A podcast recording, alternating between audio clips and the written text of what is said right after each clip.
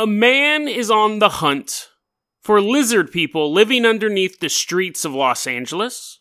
And then we take a look at the legend of the guy trash, a black spectral dog, sometimes it's a shapeshifter, that haunted parts of England for nearly 200 years. Is this dog real? And by calling it just a dog is a little misleading. It wasn't a dog. There were hundreds of these things today on Dead Rabbit Radio.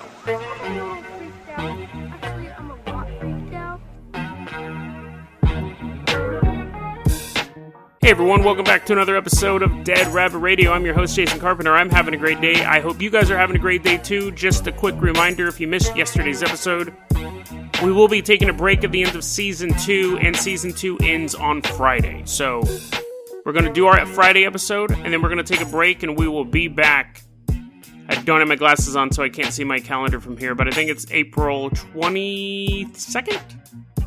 I think. But, anyways, but let's go ahead and move on to our first story. Now, our first story, we're going to go to sunny, sunny Los Angeles, place of movie stars. I think I've used this intro before, but place of movie stars and sexy, sexy people who don't happen to be movie stars. What is it about waits, waiters, not waiters? Let me back up here. What is it about waitresses that is so hot? Like a lot of times you go into a restaurant and you'll see like some hot women dining there but what is it about waitresses that make them so hot? Is their uniforms? Is it the fact that they're serving me? I don't know. But waitresses are generally the hottest people in the building. But we're going that all aside, that long segue aside, we're going to sunny, sunny Los Angeles. So let's just walk there. Let's just walk. It's a nice walk from Oregon to California. We can do it. The settlers did it. They had horses and wagons, but let, let, okay, that's enough. That's enough. Let's go to Los Angeles, and that is where we are going to explore the mystery of the man who tried to find reptiles underneath the city streets of Los Angeles. Back in the year, imagine you are in the year 1934. You pick up a copy of the Los Angeles Times, the esteemed newspaper, the record for the city of Los Angeles. And you open it up, and on the front page, it reads this headline Lizard People's Catacomb City. You're like, what? Why is this in the front page of the Los Angeles Times? But this was actually an ongoing thing in this city. So what happened was there was this guy named George Warren Shufelt. And he thought, well, he believed, he didn't just think it. He wasn't like, oh, I got a theory. He truly believed that there was a race of ancient humanoid lizards living underneath the city of LA.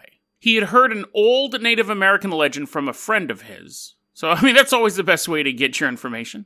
And he invented this device called a radio x-ray machine. So basically he was taking it around town and it was like he said it was like a ground penetrating radar, but radar didn't exist. So he was just saying that this is what it does. It's going underneath the ground and it's showing that there's these huge catacombs underneath the city. Now nowadays not only would that not be in the front page of the LA Times, that guy would be regarded as a total kook. He'd have his own website but he would be regarded as a kook. It wouldn't get any mainstream press. But back then, people were. He went to the county board of supervisors and said, Hey, do you mind if I start digging up parts of LA to find the secret catacomb system? And they approved it. They said, Yeah, sure, dude.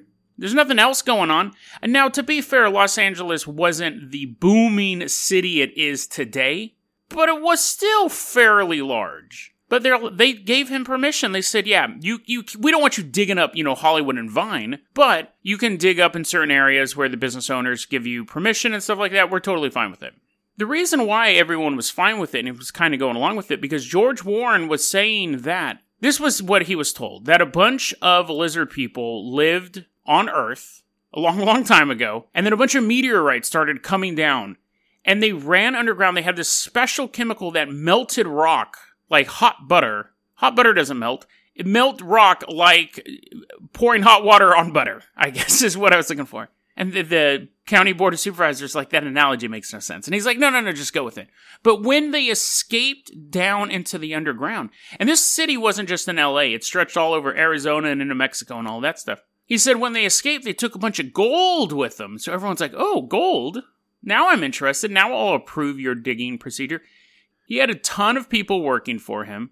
He had digging equipment. And according to who you believe as far as like the record keeping goes, he dug between 250 feet down to a thousand feet down looking for this stuff. So again, it wasn't a couple guys out there with shovels and pickaxes. These guys were using boring equipment, which is actually quite exciting, to dig through the earth. Deep, even 250 feet down is pretty deep in the middle of a city. Now, of course, he didn't find anything, at least that we know of, because if he had found something, then it would be big news a giant lizard city underneath the city, and there's all this gold everywhere. But he ended up coming up empty handed. There's been a couple things from this. One, some people think that the story that he heard was mistranslated because it was a Native American story. His buddy was Native American, is a guy named Chief Greenleaf, which is who I used to buy my wheat from. But they think that the story actually wasn't about lizard people. They think that something was mistranslated. And it was actually the story of Lemuria, the people leaving the island of Lemuria, coming to the continent of America and going underground. And and that's interesting because we just covered that in the Mount Shasta conspiracy.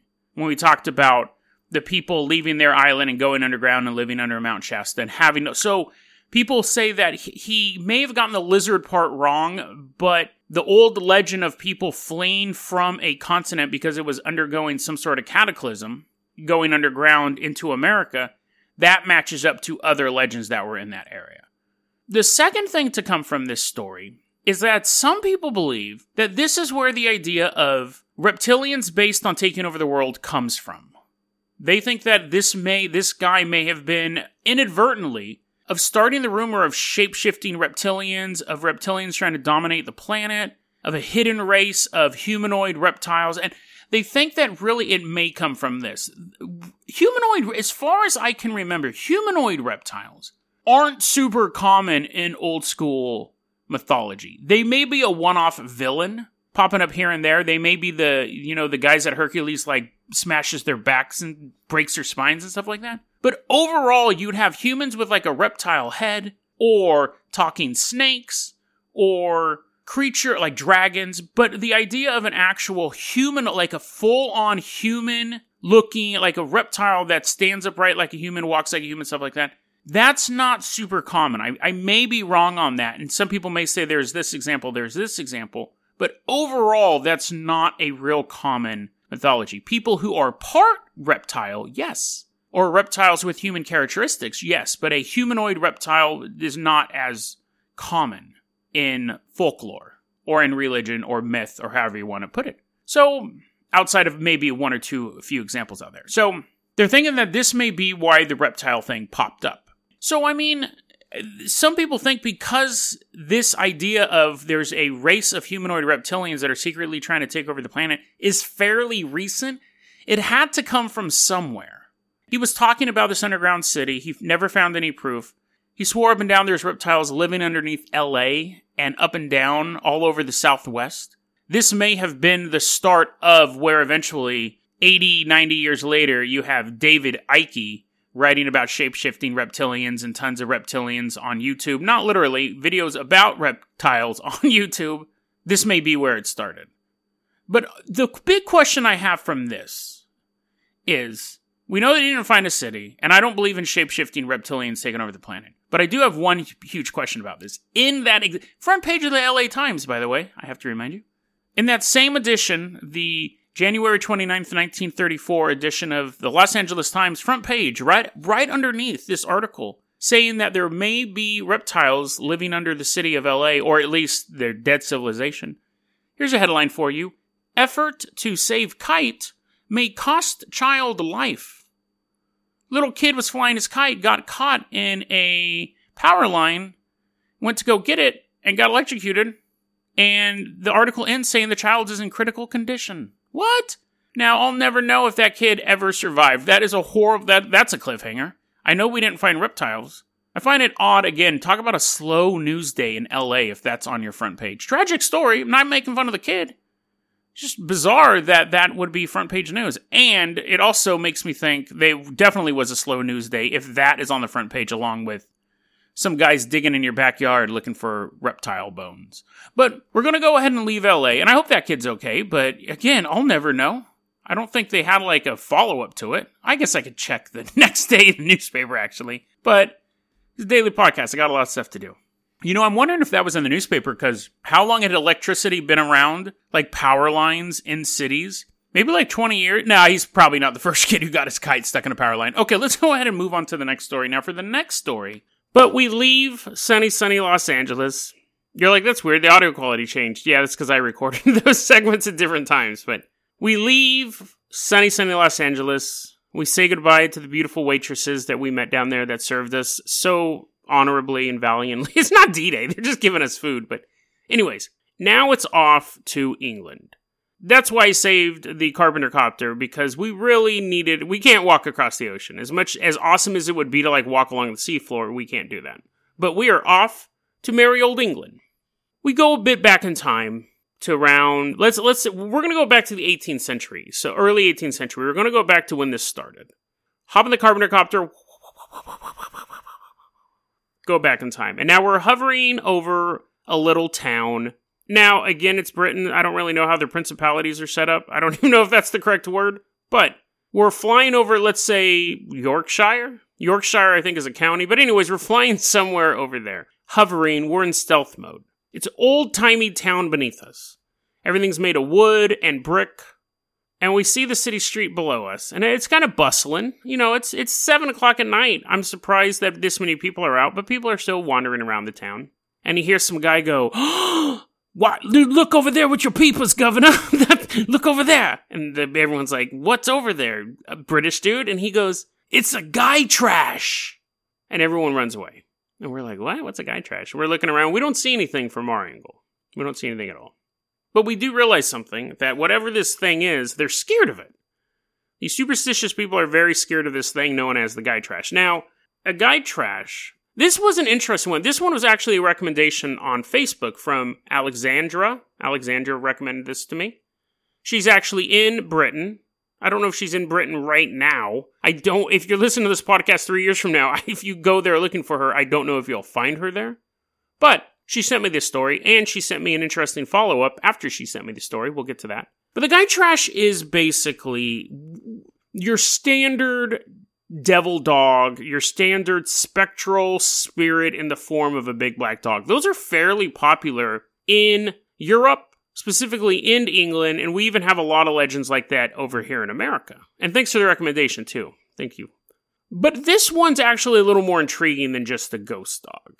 Its abilities and features are quite odd. Now, a lot of times you'll hear stories about, oh, there's a black dog that's roaming around Virginia and like eats chickens and like poops on your lawn, whatever. It's just like normal stuff that you would imagine a canine spirit to do. So you either go, well, it's a hoax, and someone doesn't have a really good imagination, or it's the ghost of a dog. And there's stories about hellhounds and stuff like that, like that, that are like these demonic type creatures. And then there's the dog creatures that I encountered when I was having my dealings with the shadow people, and I discussed that uh, quite a few episodes back. I think it was like episode 97 or something like that. No, it was even further, 88, I think it was. But anyways, they all behaved like canines. What's interesting about the guy trash is that its set of abilities far exceed anything that any dog could do. Even Scooby Doo would be hard pressed to beat this dude. And again, it's funny because I'm going to keep referring to it almost as a singular entity, but it's not. There's a lot of fascinating aspects to this. But let's go ahead and talk about what a guy trash is, and specifically in its dog form. It's a spectral black dog, so it's a phantom. It usually has a chain around its neck, and it's the size of a small bear, which is quite huge, goes without saying. I mean, I don't think they're talking about like a cub, which would be kind of cute. A, a grown bear, but like a small one. that makes sense. Like a normal bear, but he's like the runt of the litter, but he's not a cub. Which would match up again to the phantom dogs that I saw, which were easily bigger than me, and I'm like six foot seven, six foot eight. So I'm not really, but so that would be the size of a small. I'm often confused with a small bear myself. My my friends call me Ursa Minor. It also had giant eyeballs like saucers, so I just imagine that it's perpetually startled, like zoinks, like these giant round eyeballs. But it doesn't specifically say that they're like bulging out of its head like it just saw a hot chick. Just that they're quite big. And it had a unique Technically, the word was unusual roar, unlike that of any animal. So, like, So you're thinking, okay, it's a monster, it makes a weird monster noise, it has monster features. Okay. There's a, now we're going to get into the distinctive qualities. Now, these this description came from a dude. I didn't know who he was. I kind of figured it out from his last name. There's this dude named Branwell Bronte, and I was like, oh, he must know Emily. He must be related. Emily Bronte wrote Wuthering Heights. I'm pretty sure it was one of the Brontes, and I didn't know this while I was researching this. Him and his sister might have been banging each other, or she wanted to bang him or something. Like, there's this whole conspiracy theory that Wuthering Heights, which again I've never read, but I would have if I knew this that Emily Bronte wanted to bang her brother, and so she wrote Heathcliff, who's in the book, not the cartoon character, but there's a guy, there's a romance character named Heathcliff. He's in this book called Wuthering Heights, and I don't know if Cliff is a pun on the heights. I'm assuming it's not. But anyways, Heathcliff is trying to like is like a total jerk to this chick in the book named Anna or something. And then I guess he digs up the corpse of his dead lover in the book, in the book, not in real life. Heathcliff digs up the corpse of his dead lover. What is in this book? I always was like, nah, I'd rather read a, a Dean Koontz novel in high school because we got to pick our own books. But then it turns out that people think that she may have been trying to bang her brother, that they did bang, and that's all based on he- like her. She based her book on Heathcliff, and then other people are saying no, that's not true. They didn't bang, but they wanted to. Super bizarre. Teachers need to say that stuff in high school. the teacher says, "Here, this book is called Wuthering Heights. We think the author banged her brother. I would have read it. Here, here's this book, Animal Farm. The author was having sex with animals during this book as he was writing it. They need to tell us this backstory. I would have read it. But, anyways, that's enough of probably 50% correct Bronte history. Branwell Bronte wrote the description I just read you. Also, he was mentally ill and an alcoholic, so I should t- I should have told you that before this description. But he's not the only one who's seen these things. And this is where we get into the unusual features of the guy trash. When it walks, it makes a noise, which is incredibly unusual for any sort of ghost. Like, yes, ghosts rattling chains, jingling doorknobs, but remember, this is, this is a, such a common thing to see that these existed in almost every single town, and in some towns, they had multiple versions of these living on different streets. It was incredibly common. It wasn't like you have to go out to the graveyard and walk around a grave three times and say, you know, booga booga, and then something comes out. Like you'd be wa- you'd be going to go grocery shopping and you'd see one of these crossing the street, and you turn around and go home. So these were everywhere. They were mostly in northern England where these were situated. But anyways, I keep going off on tangents. There's just a lot of weird information. The well, not the Bronte stuff, but I could have cut that. As it walks, it made a noise that went. And the noise was so noticeable that one of the slang terms for it was called the pad foot or the padded foot because it would make the noise like it was walking on pads. So it wasn't just one person heard the noise, they all heard the noise, and some people said they should call it the padfoot. And you think, why did they call it the Gytrash? This is a weird detail as well, and Alexandra said this was the, her favorite part of the story. The Gytrash, as it moves through the town, it would be watching you. But if you noticed it and started walking towards it, it would begin walking backwards, staring at you the whole time.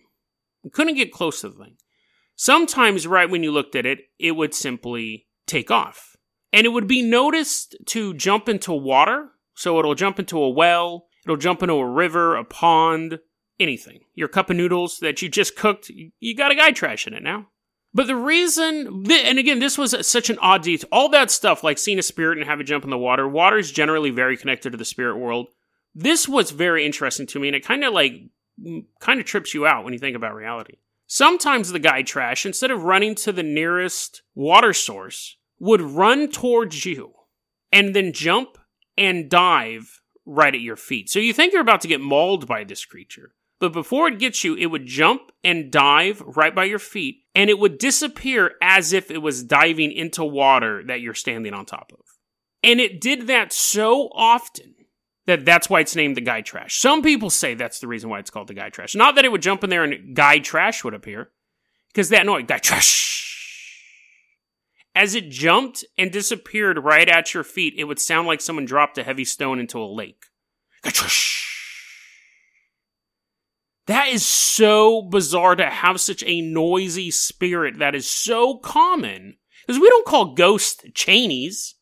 Because they rattle chains all the time, you have other names for them. But this one, if that story is true, and they think that that's where the name Guy Trash comes from, because they can't really find any other evidence of why that name is that, is that so many people had experienced that, and it would jump and it would splash into the solid concrete at your feet as if it wasn't concrete back then, it was dirt, but it would jump into the earth and it would make a noise.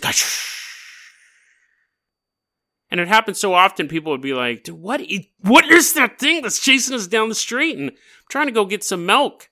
That happened so often, people just started calling it the guy trash. Super bizarre. It has a lot of elements that really set it apart from normal cryptids or normal ghosts. The fact that everyone can see them is not really known among cryptids. Normally they hide. There, I mean, these things will disappear when you start to interact with them, but you know what I mean? Like, it's kind of on the border between like the fairy lore, the elves and stuff like that, where people interacted with them and they were obviously like harmful to people. You know, gnomes were creepy. It borders on the ghost because it has a ghostly presence. They constantly referring it to as a specter.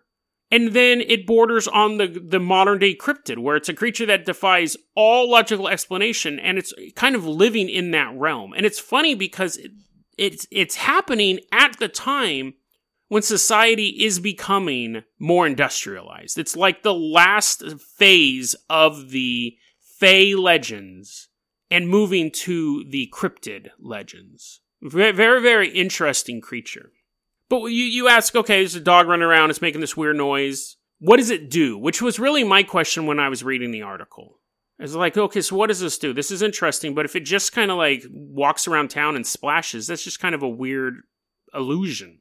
Well, it can attack you, and it has been known to attack people. Ah, oh, I got my people's governor. I can't see. But most likely, seeing one is a bad omen. Now, I can't think of anything. I mean, it's pretty much a bad omen. If you get attacked by something, you're like, oh, I should have seen this coming. I saw the bad omen and then it attacked me. But generally, it meant that you or someone in your family was going to experience something really bad, most likely a death soon when you saw one of these creatures. And and remember, these things are seen so consistently all over the place that people are constantly eh, basically in a state of fear. Everyone's seeing them. Bad stuff's happening all the time. It's really, really tough to live back then. Imagine if every time you opened the door you saw a bad omen.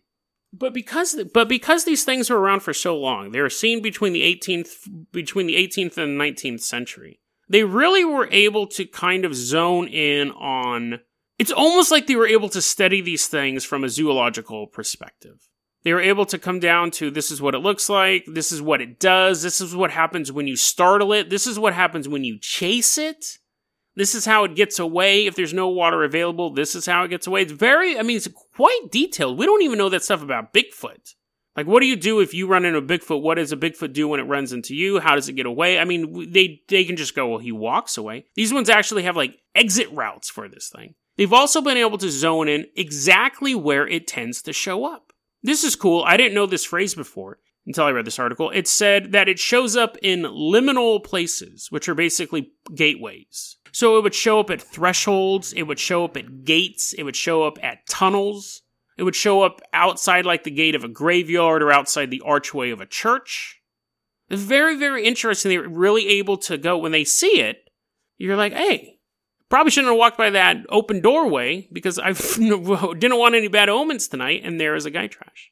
Now, it also sh- and you go, okay, well, I'll just stay away from all arches, stay away from McDonald's, don't go anywhere near where there's an opening. But it, liminal also includes, I mean, liminal really is like borders. So it could show up at a street crossing. It could show up at a county line. You could be walking and you could cross your property line into your neighbor's property line and you look over there and there's this hulking black dog with giant eyeballs just staring at you. So that's why they were everywhere. Because boundaries is what makes up society. And these creatures would be where there are boundaries. And so generally you would have, some towns had a guy trash. And they would be like, uh, and then there would be at the same time another guy trash in a neighboring town. But like I said earlier, some of the towns were so populated by these things, individual streets had its own guy trash. So you could have someone seeing the main guy trash down at the city hall, while there's just eh, there's just a guy trash that walks down your street, which is the worst. That means you basically live in the worst neighborhood possible where there's a bad omen constantly just like hanging out in your front yard. He's also a shapeshifter, which again isn't out of the realm of the fantasy and the Fortean and stuff like that. But the shapes that this guy seems to take are quite odd. Because I was like, okay, he's a dog. Maybe he turns into a hot chick. Maybe he turns into a frog, something like that. These are the other forms that, and I don't know how they knew it was the guy trash or a guy trash in this form. I'm assuming that it's the appearance that it took or the presence that it gave you, because some of these are really weird. It showed up once as an evil cow and terrorized the people of this town to the point where their guy trash basically just always stayed as an evil cow. Once, and this was another, um, another, I think it was Bronte again, in between Bing and his sister, he noticed that in his area, sometimes the guy trash would turn into a burning barrel rolling down a hill, which is so specific. And I imagine if you're in the middle of nowhere, which was basically how you would describe England back then, and you looked out your window, if you saw a burning barrel rolling down the hill, the first thing you do is to roll over and wake up your sister and be like, hey, hey, wake up, Emily, look at this. And you would think it was a weird event. But if you kept seeing it, and then you weren't seeing the normal spectral dog running around your neighborhood, you probably connect, hey, maybe that might be the guy trash. Maybe it started rolling uphill or doing weird stuff or chasing people around the neighborhood. And uh, that is actually not as odd as the next form that it took. It also took a rabbit, so that's kind of cool. But it's not even the oddest form that it took. In one town, the Gytrash became a, a dirty white rag on a branch. So there's just like a branch, and there's a white rag hanging from it, dripping, and people are like, oh, it's a bad omen, that's the guy trash. That's such a bizarre form for it to take. But the people believed in that area that that was the guy trash. But maybe it stayed up there for weeks or months. I don't know it would seem that to me seems like pure superstition. The rag one, it could have actually been a shape shifting creature, but that more seems like one day I looked out and I saw a white rag on a stick, and I had bad luck. I fell and stubbed my toe the next day. Therefore, that might be the guy trash. And then no one wanted to take it down because they were afraid it was this mythical monster. That sounds a lot like a complete superstition. But the guy trash did eventually disappear. And some people say it was related to the people in the areas getting more educated. Some people say that it was related to electricity, more lighting in the neighborhoods, scared them off. It was no longer their hunting grounds. It's interesting to think like living in a I know like rural areas tend to get really dark at night. But it's interesting to think there was a time where there was like masses of people living together and it was like unless you're in front of a candle it was pitch black. And then it was oddly enough, one author, not Bronte, but one author said that he said that the Gytrash, um, here's his quote here, left Horton when the district was incorporated, as it had grown jealous of the policemen. Kind of weird. I didn't know it was like Batman. Maybe it, maybe it thought it figured the idea that the policemen were now patrolling the area, but the the guy trash wasn't like a silent guardian, a dark knight. He was just like this jerk that kind of caused bad luck and sometimes attack you.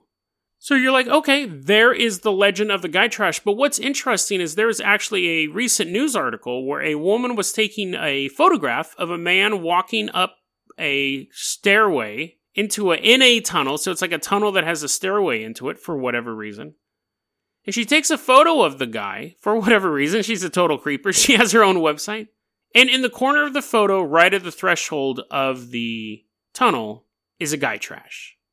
Now, that's what the photographer says, and that's what the newspaper is claiming it to be. It looks like a pile of trash.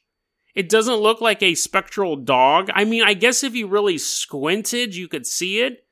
But I looked at the photo for quite a long time and I just couldn't make out the really make out the details. It was big and it was black and it was lumpy. And if that's what dogs look like over there, then I think they have bigger problems than mythical black omens running around. I wonder if spirits can go extinct. Now, and that's going to sound like a weird thing, and I'm using the word spirits in kind of a general catch all phrase. I think I've always been to the, I think I've always had the understanding that, like, if elves were real and gnomes were real and all this stuff, that they did exist for a time alongside humanity in these little alcoves. And humans would run into them from time to time, and that's where a lot of these legends come from little shape, you know, kid, babies being shape shifted and stuff like that. And I never, I just always assumed, and then they left. I have always had this idea that it's been this kind of Lord of the Rings thing, where basically once the age of man came, then they just said, oh, this place isn't for us. And they either went deeper into hiding or they left our realm or whatever. If, assuming they existed, assuming they existed at all. I've always kind of had that childlike idea that maybe they just, you know, said, okay, we're going to leave. We'll leave England now, us little fairy folk, and we'll find another realm to live in, another dimension. Little fairy people and their black spectral dogs and gnomes and unicorns, man. I never really thought about them going extinct. I never really thought like there was a last unicorn, which is a great movie, but I never really imagined like there was a last unicorn that was like killed by a hunter. I imagined eventually the unicorns just left. And I don't know if that's very childlike of me, but it's funny to bring it back to this is like imagine that the Guytrash these creatures were real, that it wasn't just mass hallucination from ergot poisoning. And then they lived there long before humans spread to that area, but no one was around to notice them. And then the humans built up their little towns there, and they're like, we're not going anywhere. And they stayed there, and it was still technically their place. But then nighttime started to become daytime. And the darkness that was their home that comforted them was being taken away block by block by block it's weird to think that out of all the species and all the civilizations that humanity has waged war against and the species have died off and those empires have fallen and their history completely forgotten alongside all of that chaos maybe there are like unknown graveyards of these creatures that either were slaughtered or simply just ceased to exist I guess I guess really the reason why I'm I'm kind of having this realization now is until I really got to the Guytrash, I never really thought of these things. They've always been more in the realm of fantasy than reality. And I'm not saying I believe the Guytrash is real, but I find it interesting how much specific information they have on these things, as opposed to stuff like the Pombero or a unicorn or La Llorona or whatever. They're always just kind of these things that pop up and people make up a legend about it or they hear something and da da da da, and everything's kind of left very vague. These things are so specific. It really makes me think that they could have existed in a logical fashion. And if that's true, then we may be responsible for the extinction of a species from another dimension simply by turning our lights on. It really makes you wonder what the world was really like at night two, three hundred years ago, when the sun set and the world fell dark. What lived in that darkness alongside humanity for hundreds of thousands of years that we now regard as simple fables and legends?